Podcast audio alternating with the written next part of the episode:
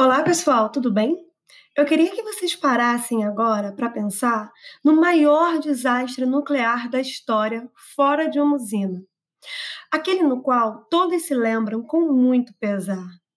Nesse desastre, tiveram 104 pessoas mortas nos anos seguintes pela contaminação e cerca de 1.600 foram afetadas diretamente. Imagina o que você deve estar imaginando que esse desastre aconteceu com as bombas nucleares. Mas não. Na verdade, ele aconteceu aqui, no Brasil, em Goiânia.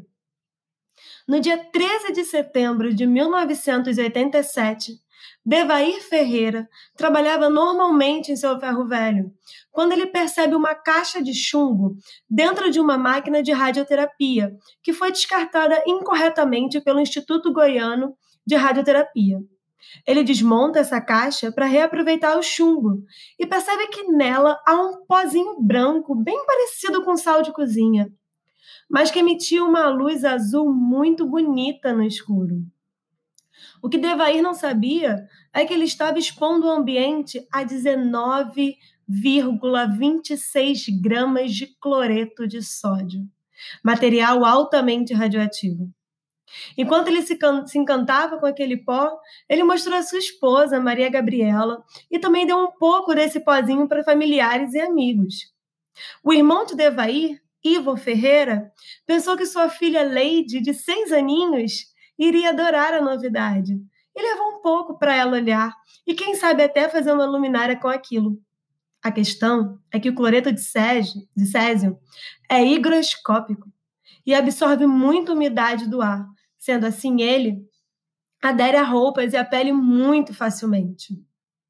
Bom, mas como funciona essa fonte de radioatividade? O Césio estava dentro de um cilindro que era revestido por uma caixa protetora de aço e chumbo. Essa caixa possuía um orifício feito de irídio que permitia a passagem da radiação. Esse cilindro ficava posicionado em um contentor giratório que dispunha de um colimador, Galera, colimador nada mais é do que um dispositivo construído de um material que absorve radiação e ele é responsável por direcionar e suavizar os feixes dessa radiação. No caso da radioterapia, que foi lá o lugar onde eles acharam essa caixa, ele também tem a finalidade de proporcionar a dosagem radioativa de acordo com a terapia indicada. Bom, Logo após serem expostas à radiação, as pessoas começaram a se sentir com náuseas, tonturas, vômitos e diarreias.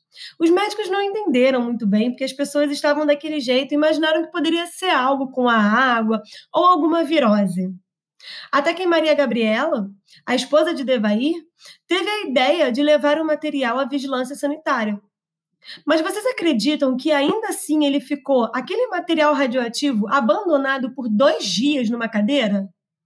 Durante a entrevista com os médicos, a Maria Gabriela relatou que os vômitos e a diarreia se iniciaram depois que o seu marido desmontou aquele aparelho estranho.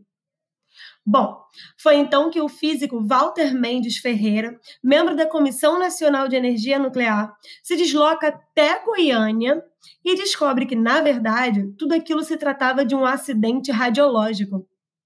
O que possibilitou os médicos, os médicos, então, a dar um diagnóstico correto. E, claro, o descarte também fosse feito de uma forma correta.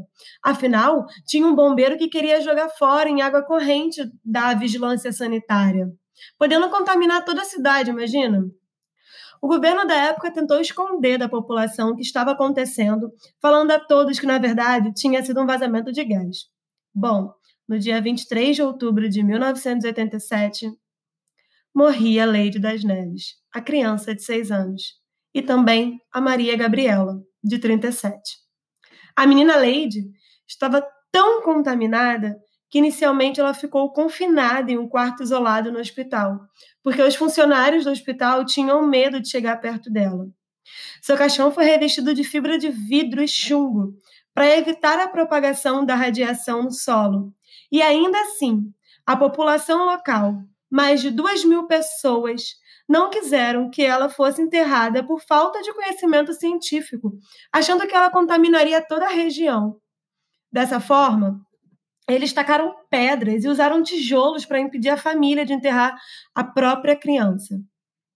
Dois dias depois, Lady então conseguiu ser enterrado em um caixão de chumbo lacrado e erguido por um guindaste. Esse desastre é muito conhecido e discutido. Podemos refletir aqui sobre a culpabilidade da empresa que descartou a máquina de radioterapia de maneira incorreta e como, sem perceber que a empresa era real culpada, a população queria fazer justiça com as próprias mãos, culpabilizando a família de Devair e a menina Lady.